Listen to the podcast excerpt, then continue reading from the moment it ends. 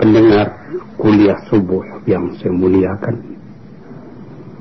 Sesudah saya mengucapkan selamat beribadat salat subuh dan selamat menerima hari yang baru, maka sekarang kita meneruskan tafsir daripada surat Al-Baqarah ayat 248. أعوذ بالله من الشيطان الرجيم. وقال لهم نبيهم إن آية ملكه أن يأتيكم التاب أن يأتيكم التابوت. أن يأتيكم التابوت. التابوت فيه سكينة من ربكم وبقية مما ترك آل موسى وآل هارون تحمله الملائكة إن في ذلك لآية لكم إن كنتم مؤمنين Di ayat yang telah terdahulu yang telah kita tafsirkan yaitu tentang keinginan mempunyai raja yang akan dapat memimpin mereka di medan perang. Lalu diutus Tuhan seorang raja namanya Parut. Tapi ada lagi kritik, ada lagi rasa tidak setuju daripada rakyat Bani Israel itu. Mengapa Talut seorang miskin yang akan diangkat jadi raja. Anna yakunu lahul mulk alaina. Bagaimana caranya mereka akan menjadi penguasa kepada kami, menjadi raja kami. Padahal kami nahnu ahakku bil mulki minhu. Kami lebih berhak menjadi raja dari dia. Mengapa? Kami kaya, padahal dia tidak punya apa-apa. Dia tidak ada uang, dia tidak ada harta. Lalu dijawab oleh Nabi mereka itu. Dia dipilih oleh Allah menjadi raja bukan karena uangnya. Tetapi dia mempunyai bastatan fil ilmi wal jismi dia mempunyai keluasan bukan perkara harta tapi perkara ilmu. Jadi kalau disuruh pilih kita kaya raya tapi bodoh. Mana yang lebih baik dengan orang tidak kaya tapi ilmunya, pengetahuannya, kesehatan badannya itu ada padanya. Orang yang berpikir luas memandang jauh. Orang lebih suka memilih yang akan jadi raja itu yang sehat badannya, luas ilmunya. Walaupun harta itu tidak ada pada hari ini karena ilmu pengetahuan dan kesehatan badan. Lain hari bisa datang itu harta. Sebaliknya orang yang kaya raya. Kalau dia bodoh, atau dia sudah merasa senang dengan hartanya itu, dia tidak ingin menambah lagi, melainkan menghabiskan yang ada. Akhirnya, banyak yang kemudiannya beberapa tahun belakang menjadi orang melarat. Ini pernah kejadian di antara raja-raja Bani Umayyah. Ada tiga raja terkenal. Raja Sulaiman bin Abdul Malik terkenal karena dia raja kaya suka makan. Makan. Makan. Jamuan, jamuan, makan. Segala macam makanan, segala macam masakan. Mesti bawa ke istana, sediakan di istana. Sehingga ribut selalu siang malam bersama makanan. Sehingga yang jadi pembicaraan orang di luar, engkau berapa macam makanan hari ini. Terpengaruh orang banyak karena raja demikian itu. Kemudian itu Raja Sulaiman bin Abdul Malik mati karena terlalu kenyang. Dia makan bebek, makan itik delapan ekor satu hari. Kita yang biasa ini satu ekor pun tak habis dia sampai delapan ekor. Mati karena terlalu kenyang. Ada lagi hari, hari, apa itu namanya raja yang lain yaitu tadi Sulaiman bin Abdul Malik yang satu lagi Hisham bin Abdul Malik. Nah, Hisham bagaimana? Itu model-model pakaian saja. Berganti empat lima kali satu hari. Macam-macam saya model. Di mana saja model pakaian yang ada di Tiongkok, di Hindia, di mana pesan sediakan buat beliau. Sehingga ketika dia naik haji ke Mekah, entah berapa puluh 20-30 ekor unta untuk spesial membawa pakaian beliau saja. Kemudian memerintah pula Umar bin Abdul Aziz. Ini, kaya, kaya, ini raja tidak kaya. Tidak memikirkan makan-makan sekedarnya. Pakaian sekedarnya lekat di tubuh. Dia tidak mengambil baitul mal untuk kepentingan dirinya sendiri. Akhirnya ya Sulaiman meninggal, Hisham bin Abdul Malik meninggal, Umar bin Abdul Aziz meninggal. Beberapa tahun kemudian dilihat orang yang keturunan Hisham bin Abdul Malik itu keturunannya biar tidak berkuasa di raja lagi memberi aib minta minta minta minta kepada orang lain Bagaimana keturunan Umar bin Abdul Aziz? Dia membagi-bagikan zakatnya kepada fakir dan miskin. Umar bin Abdul Aziz sendiri tidak kaya. Dia meninggalkan ilmu kepada anaknya.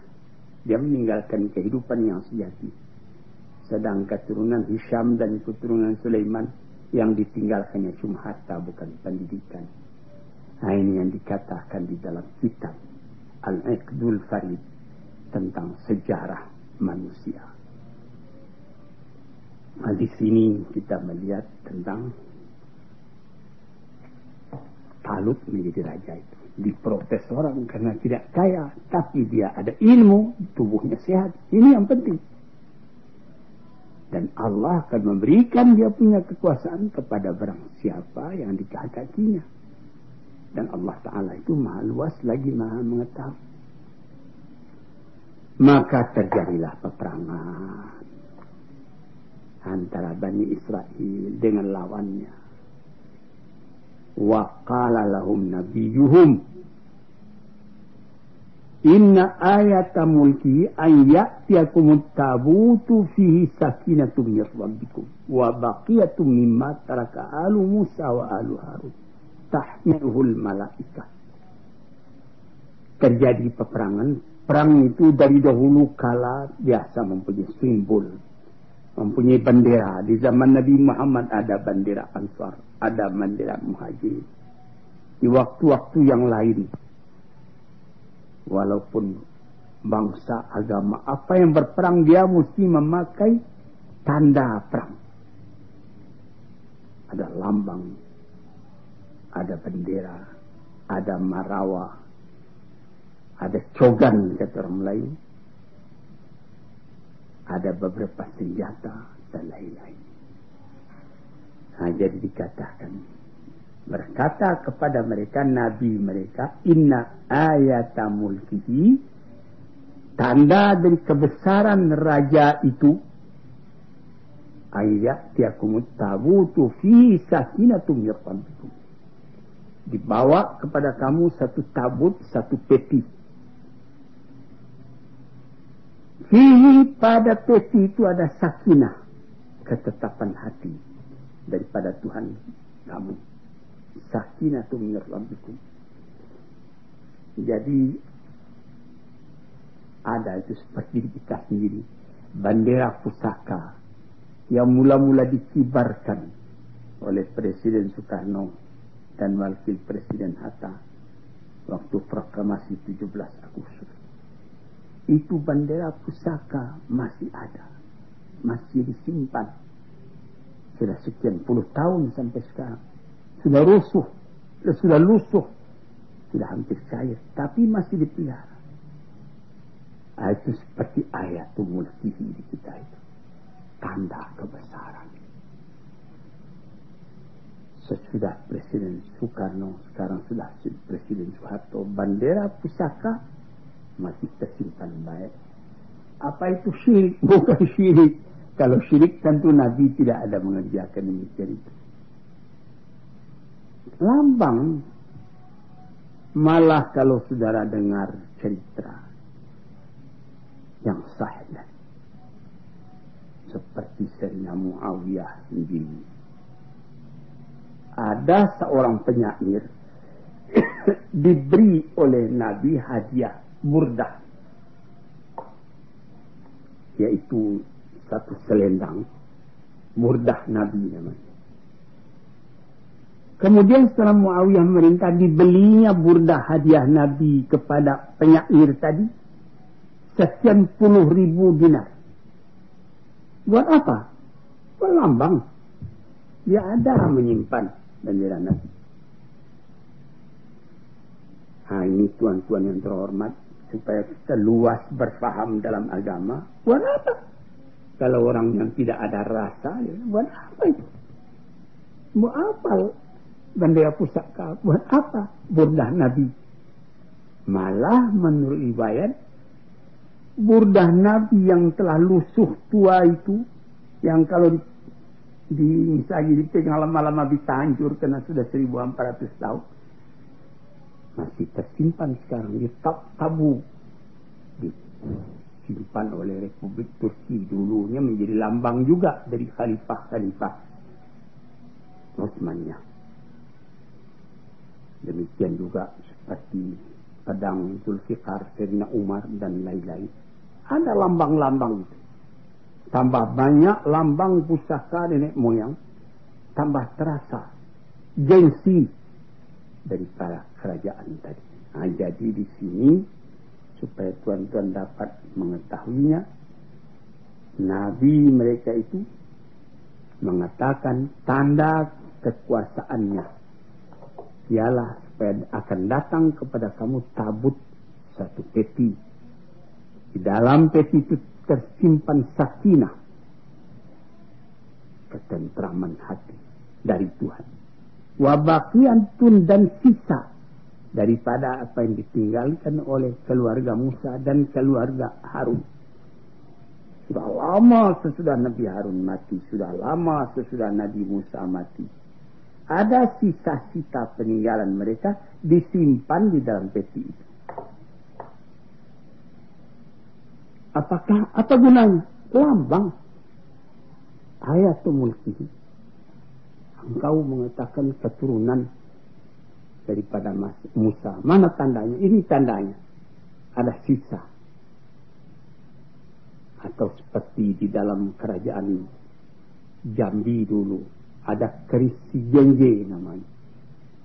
Itu keris. Itu ayat yang mulki. Lambang dari kerajaan dari kerajaan Jambi.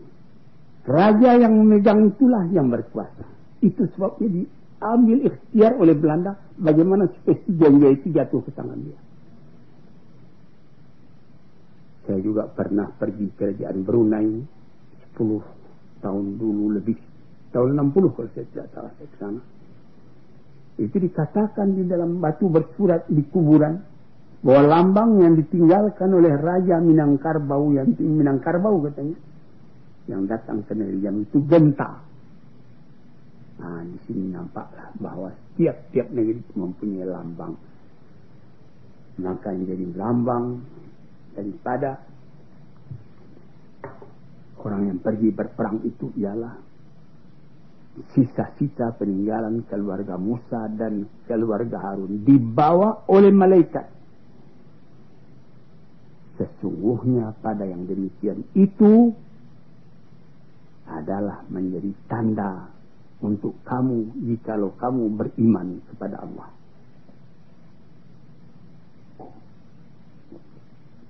Saudara-saudara yang terhormat, seperti kerajaan Turki yang punya lambang.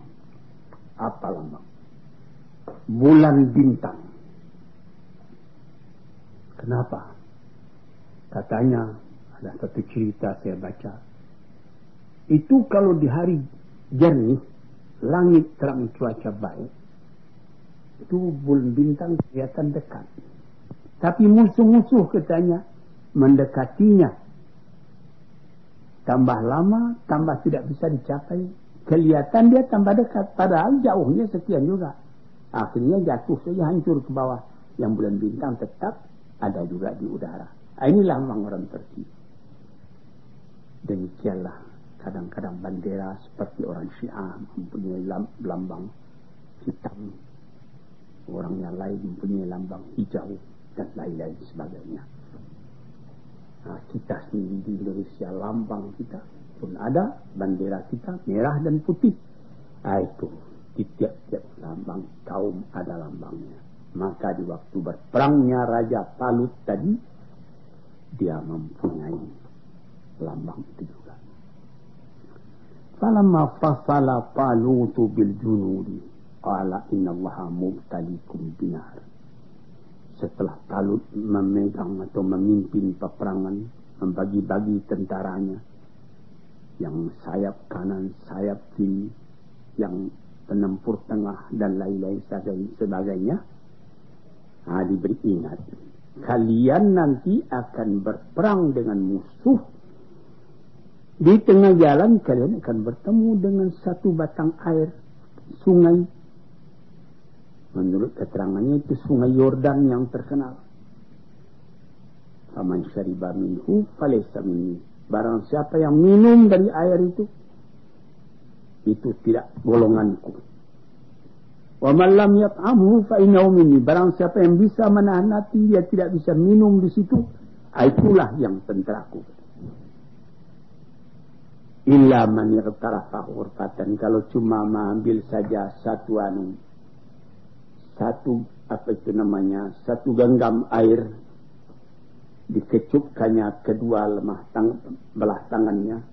Bertemu jari dengan rapat. Diambilnya air sekian, diminumnya itu boleh. Tapi kalau sudah lebih daripada itu, terlalu banyak mana, mana, uh, meminum air nanti, kamu lemah berperang. Jadi setelah lama ber, pergi berjalan sampailah di batang air atau di sungai tadi. Diberi ingat, eh ingat, jangan banyak minum, cukup satu ciduk saja dengan air. Tapi yang minum satu ciduk itu tidak cukup ya Allah. Dia minum, minum, minum sampai dia punya perut jadi gempung karena minum. Fasharibu minhu illa qalilan minhum semua minum cuma sedikit yang tidak minum. Jadi kalau sudah terlalu banyak minum, kegesitan berjalan tidak ada lagi.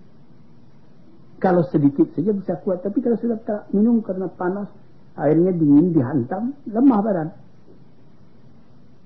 Ha, setelah lepas dari tempat minum itu, falamma jawazahu huwa walladina amanu ma'hu, setelah lepas dari tempat itu Nabi dan bersama dengan orang-orang yang beriman itu qalu la taqala la taqata lana al-yawma bijalut wa junudi ha ini kita sudah capek ini. Kita tidak kuat lagi berhadapan dengan Jalut atau Goliat dan tentaranya. Jadi sebagian besar orang yang turut minum karena dia yang banyak minum tadi tidak kuat pergi berjuang lagi. Qala alladziina yadhunnuna annahum mulaqu rabbihim tapi orang yang memegang disiplin dengan keras dia tidak minum kecuali sejemput air saja dia terus menghadapi musuh tadi. Yang sedikit itulah yang menang. Berhasil juga yang sebagian besar sudah kenyang karena air, tidak bergerak, bergerak lagi. Yang sebagian kecil itulah yang mendapat menghadapi musuh. Itu dikatakan kam min fi'atin qalilatin ghalabat fi'atan kathiratan biidnillah. Bukan perkara yang heran kalau golongan kecil bisa mengalahkan golongan besar dengan izin Allah. Karena golongan yang kecil tadi kuat disiplinnya, kuat jiwanya, tidak dia minum, dan sekedar sedikit saja, maka mereka lah yang menang. Wallahu ma'as sabirin dan Allah adalah bersama-sama dengan orang-orang yang yang sabar. Ah, di situlah walamma barazu li wa setelah mereka itu berhadap-hadapan dengan Jalut dan tentaranya. Maka yang sedikit tadi yang bersemangat kuat tadi berdoa kepada Allah. Rabbana afrik alaina sabran. Ya Tuhan kami, teguhkan hati kami. Penuhi kami dengan sabar. Wasabit akdamana. Teguhkan tangkah kami. Wansurna ala qawmil kafir. Dan tolonglah kami Ya Allah menolak menghadapi kaum yang kafir. Fahazamuhum kalahlah musuh tadi dengan izin Allah. Daud sendiri yang membunuh kepada Jalut itu. Cara pembunuhannya nanti lain hari kita terangkan.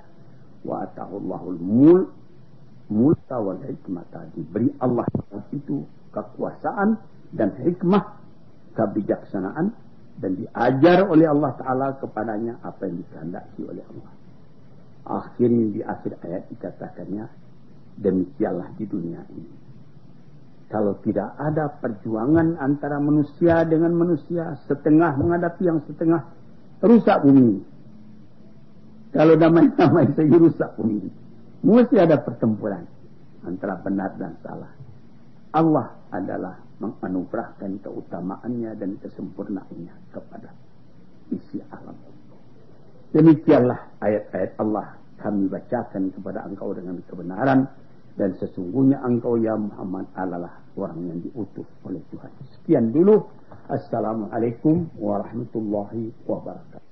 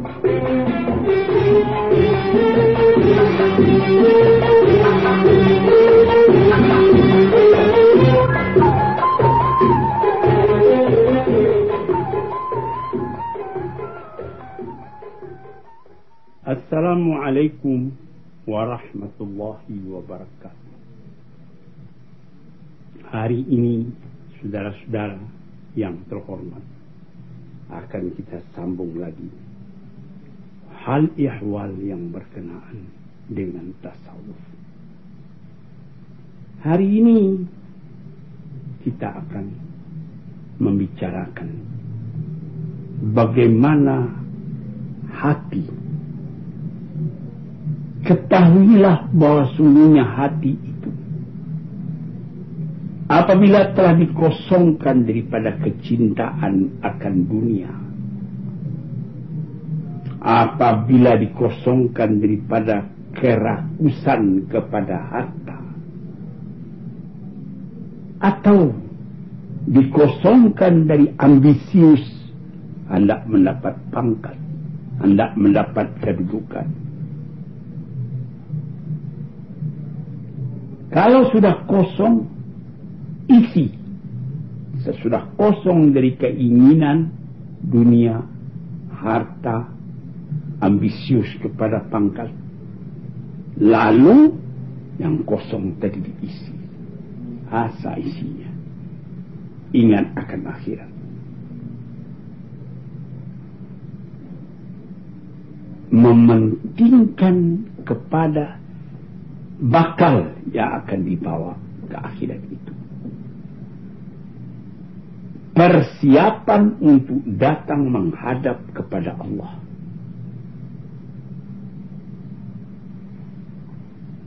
Ah, kalau ini sudah sudah hati yang dikosong daripada kehendak dunia tadi dinegatifkan kepada dunia dipositifkan kepada akhirat.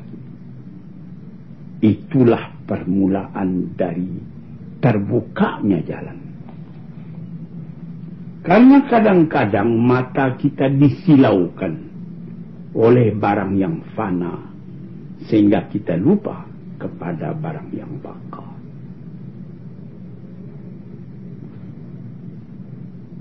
Ketika sudah demikian keadaannya, tergeraklah hati itu mengetahui apa yang diridai oleh Tuhan.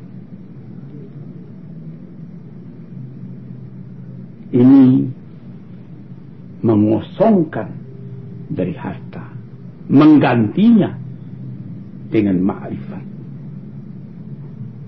Sehingga nanti berubah pandangan hidup kita itu kita tidak memandang lagi besarnya dan pentingnya dan mahalnya harta. Pangkat-pangkat pun demikian pula. Dalam keduniaan kita ingin kepangkatan. Tetapi Al-Quran sudah mengatakan kasarabin biqi'ati yahsabu dham'anu ma'ah hatta idza ja'ahu lam yajidhu syai'an seperti orang melihat gejala panas di padang yang yang luas baik kita berjalan kaki saya sudah pernah berjalan kaki di tahun 1927 dalam umur baru 19 tahun dari Mekah menuju Jeddah karena uang tidak ada. Malamnya kami bermalam di bawah terang bulan. Pagi-pagi tersentak tidur. Bulan sudah mulai gelap cuacanya. Matahari mulai naik. Kami sembahyang subuh. Sesudah itu berjalan kaki lagi. Kira-kira pukul sembilan. Panas sudah mulai terik. Yang akan ditru, yang akan ditempuh jauh lagi Bahra namanya. Di situ kelihatanlah air. Yahsabuhu dham'anu ma'a. Disangka oleh orang yang haus bahwa itu betul-betul air. Seorang danau orang meninjau seperti lautan danau nampaknya. Tambah haus. Ditempuh. Sesudah ditempuh. Tidak ada air tadi yang ada cuma pasir. Nanti kelihatan jauh lagi ada air di sana. Begitu terus menerus. Maka orang yang cuma dunia yang tempat hatinya lekat, itulah yang menjadi tujuan dari hidupnya. Keduniaan, kekayaan, pangkat tinggi, kebesaran, keternamaan, dan lain-lain sebagainya. Apabila sudah ditempuh, ya, tidak apa-apa. Ini jangan sampai di, dilupakan hal ini. Sehingga sebagaimana dikatakan oleh Imam Abdul Qadir Jailani, jangan diletakkan hartamu, kekayaanmu kebesaranmu, pangkatmu di dalam hatimu. Karena kalau dia ter pangkat itu hilang, harta itu habis, nanti hatimu luka. Payah mengobat hati yang luka. Nah, jadi di dalam segala sesuatu di dunia ini sadar tidak ada yang langgeng, tidak ada yang kekal. Ini yang mesti diingat. Nah, jadi kosongkan hati dari itu, lalu positifkan tujuan. Ke mana tujuanmu? Di sinilah diterangkannya di ayat tadi, di, di, di kata-kata ahli tasawuf tadi. Dia bilang bahasa Arab, "I'lam annal qalba idza khala minal ihtimami bidunya wa ta'alluqu bima fi wa ta'alluqi bima fiha min malin aw riyasatin aw sawlatin wa ta'allaqa bil akhirah wal ihtimama biha min tahsulil uddah Allah azza wa jalla fa dzalika awwalu futuhihi wa tabashuru fajrihi Ketahuilah olehmu apabila hati telah engkau kosongkan daripada mementingkan dunia dan melekatkan hati kepada harta atau kepada pangkat atau kepada macam-macam rupa. Lalu hati yang kosong dari itu ditaklukkan, disangkutkan kepada akhirat. Dan mementingkan pula akan persiapan menghadapi jalannya akan datang. Watahau bersiap untuk maju ke hadapan Allah Subhanahu wa taala. Fazalika awal futuhihi itulah mulai hati sudah terbuka. Sudah lain kita punya hidup Sudah datar dunia ini kita hadapi. Bukan berarti kita membuangkan harta yang ada. Ini seperti cerita Imam Malik ketika dia tinggal di negeri Madinah. Khalifah Bani Abbas Al-Mahdi atau Al-Hadi meninggalkan uang padanya seribu dinar emas. Seribu dinar emas. Sedangkan seratus dinar saja sudah berat. Belum ada uang kertas pada waktu itu. Betul-betul emas dinar. Jadi seperti ringgit di zaman dulu. Ditinggalkan. Disimpannya uang itu baik-baik. Ketika khalifah sudah datang ke Madinah, balik dari mengerjakan haji, Bapak Imam Malik katanya, saya harap Bapak mari kita sama-sama pindah ke negeri Baghdad di situ Bapak lebih laluasa berfatwa. Imam Malik menjawab dengan senyum, saya lebih suka nanti kalau mati dikuburkan di kubur tempat Rasulullah meninggal. Nah, kemudian dia uang tadi tidak di tidak dibelanjakannya walaupun satu dinar dikembalikannya katanya. Ini barangkali maksud tuanku tempoh hari meninggalkan buat belanja saya berangkat ke Baghdad. Ini uang belum spesial juga habis ini saya kembalikan. Kalau hatinya itu takluk ke dunia, seribu dinar, tentu dia tahan, dia balik, dia balik. Apa kata khalifah saya bukan meminta uang itu, simpanlah kembali uang itu buat belanja bapak. Sekarang saya tambah hadiah dikasihnya kuda Arab yang bagus. Dan nanti kalau bapak mau pergi ke mengajar ke masjid, kalau memang tidak bisa pindah ke Baghdad, nah inilah kuda untuk bapak kendarai. Terima kasih. Datang muridnya Imam Syafi'i. Sesudah raja pergi, Imam Syafi'i datang. Ini kuda dari mana ini Pak? Bapak guru.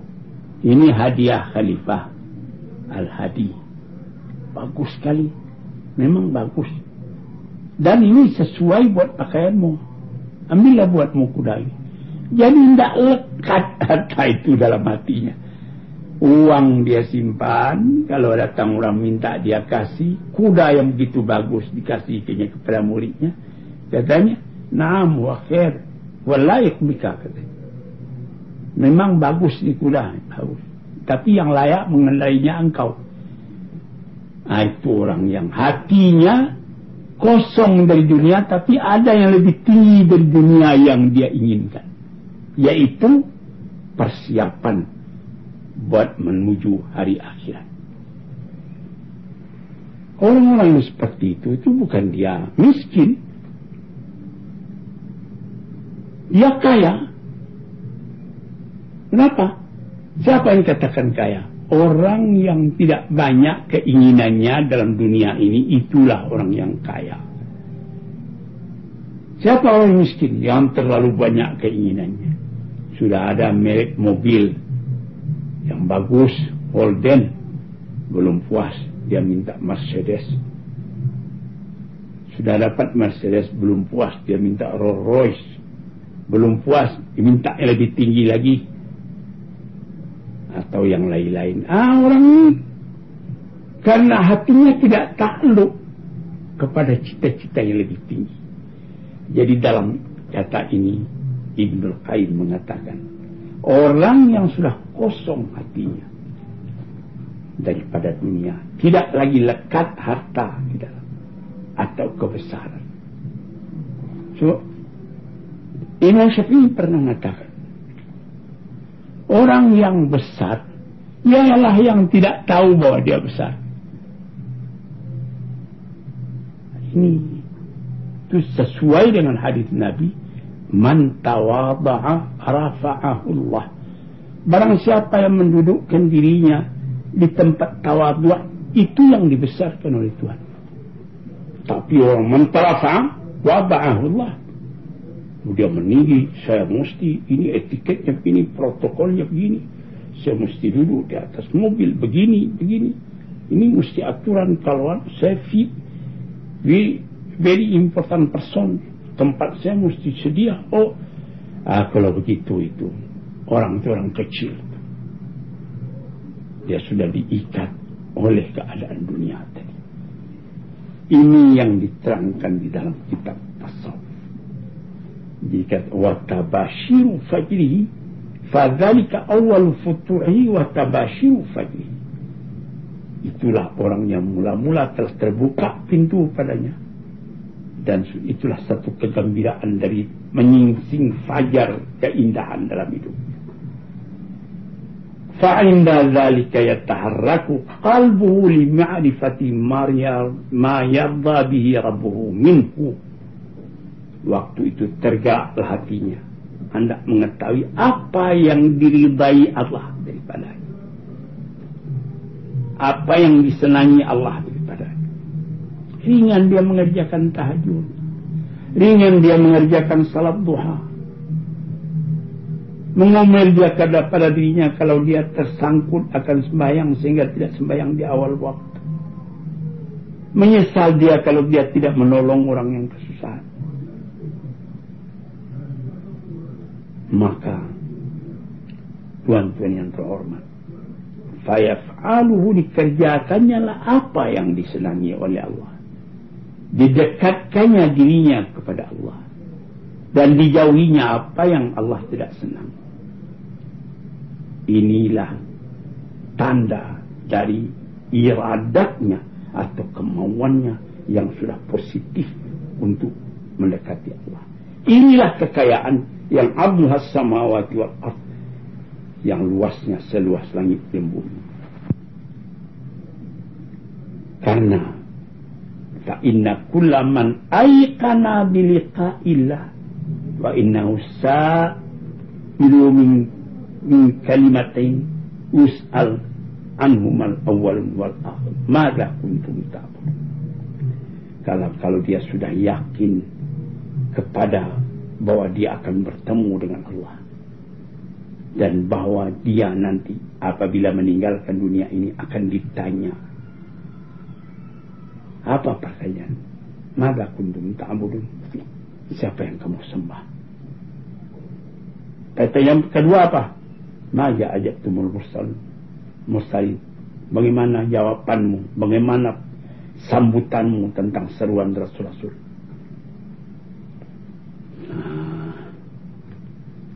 Jadi orang seperti demikian itu. tak dapat tidak.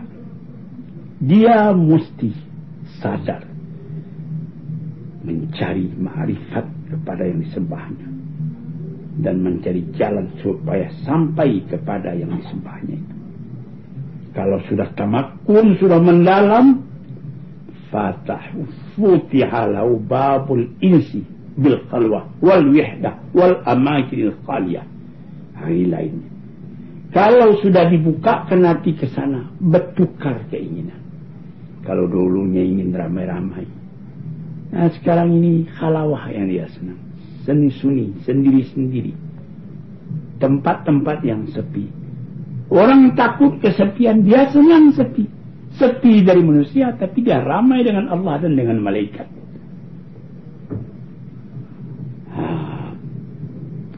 Tahdau fil aswad wal tenang suara, tenang gerak. Tidak ada yang lebih sukainya daripada itu. Sebab kekuatan terletak dalam hatinya dan dalam iradatnya, dalam kemauannya. Tertutup pintu-pintu yang lain yang akan memisahkannya daripada cita-citanya tadi yang akan memecah kepada hatinya. Senang hatinya sendiri. Kacau pikirannya. Duduk beramai-ramai. Karena yang dibicarakan dalam beramai tadi. Cuma hal dunia. Lama-lama ditutup, dibuka pintu tadi oleh Tuhan. Terasa halawatul ibadah manisnya ibadah. Sehingga dia tidak merasa kenyang-kenyang dengan itu. Mukanya kelihatan nur, cahaya. Alam ini lapang dirinya. Dia tidak merasa benci kepada orang lain. Kalau ada melihat orang yang belum matang keimanannya. Dia tidak benci, dia cuma berdoa. Allah maghfirlah. Ampunilah si anu. Muslimul Meskipun Allah maghfirlah warhamu wa'afi wa'afanu itu didoakan untuk orang yang telah meninggal. Tapi juga dia pakai doa itu. Melihat orang-orang yang belum mendapat petunjuk itu. Nabi Muhammad sendiri pernah mendoakan. Allah maghfirli qawmi. Allah maghfirli qawmi fi innahum la ya'lamun. Ya Tuhanku, ampunilah dosa kaumku karena mereka belum tahu.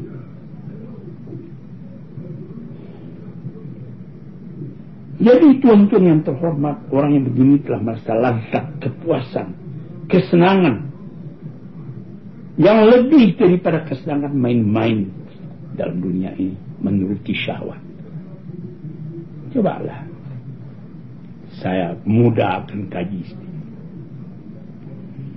Pemuda-pemuda yang sedang naik nafsunya. Melihat perempuan cantik misalnya. Hatinya tertarik, perempuan itu pun merayu.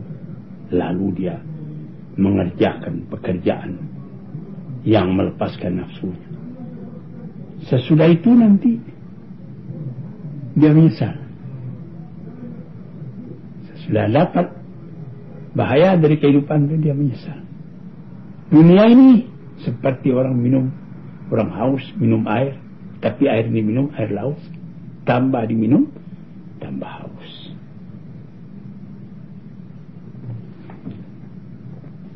Jadi dibuka apilah, dibukakan kemanisan ibadat sehingga dia tidak bisa kenyang-kenyang dari ibadat. Dia rasakan kepuasan, ketentraman hati, berlipat ganda daripada kepuasan karena menuntut permainan dunia dan mencapai syahwat. Sehingga orang itu apabila dia masuk kepada sembahyang, dia ingin biarlah terus saja sembahyang. Kemudian itu dibuka lagi satu, dibuka dua, buka yang ketiga, rasa manis mendengarkan kalamu Idza kulihat alaihi ayatuna zadathum imana wa ala rabbihim yatawakkal. Kalau dibacakan kepada mereka itu ayat kami kata Tuhan bertambah imannya dan dia bertambah tawakal kepada Tuhan.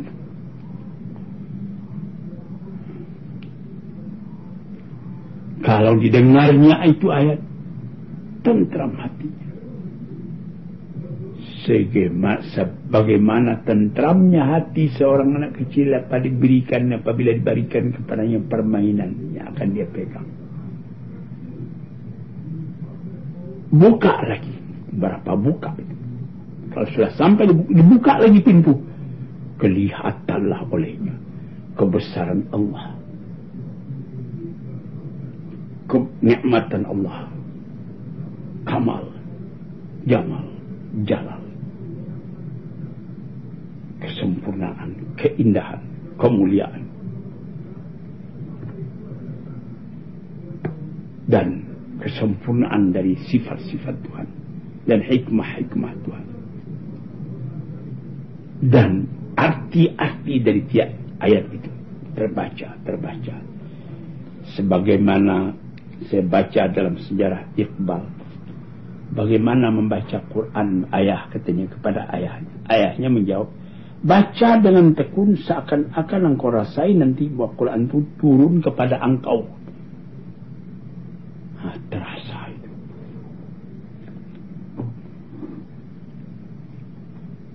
Bihaifu yastabruku qalbu fi dhalika hatta yaglibu fi.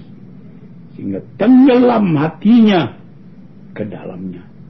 Sehingga gaib dalam itu dan merasa dalam hatinya bahwa dia sudah masuk ke alam yang lain bukan alam manusia yang biasa ini saudara-saudaraku yang terhormat ini beberapa dalil yang disebutkan halawatul iman. Man halawatul iman.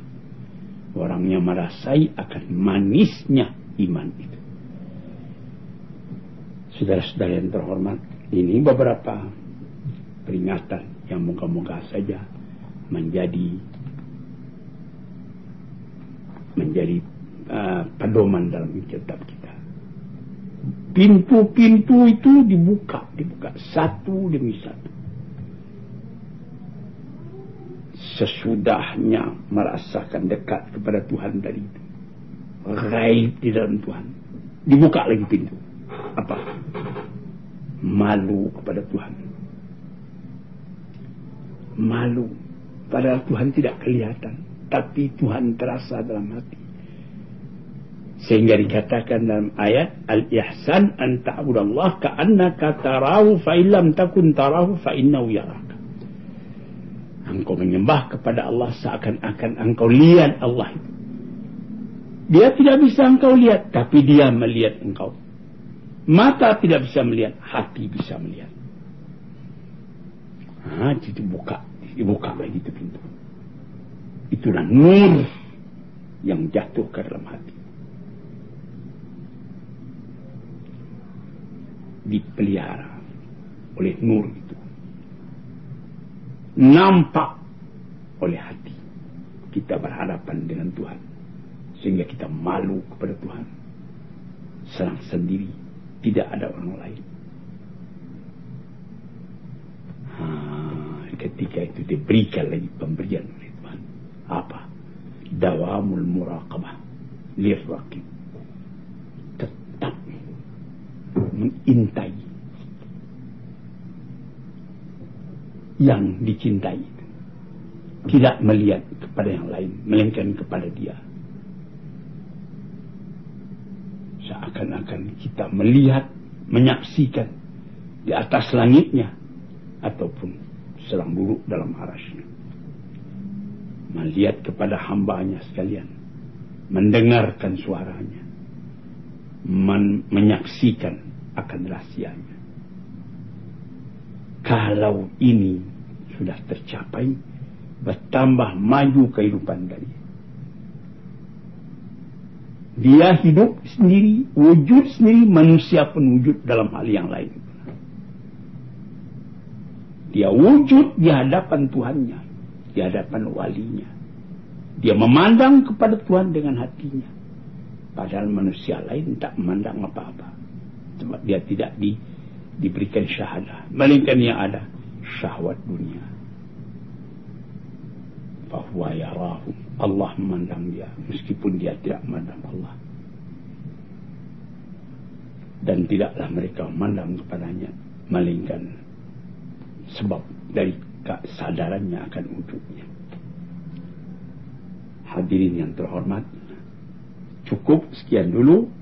Nanti insya Allah di hari yang lain dalam fasa tasawuf ini kita sambung lagi keasyikan kita memandang Tuhan itu.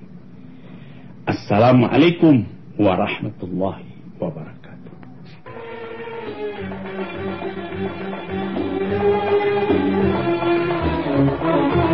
Thank you.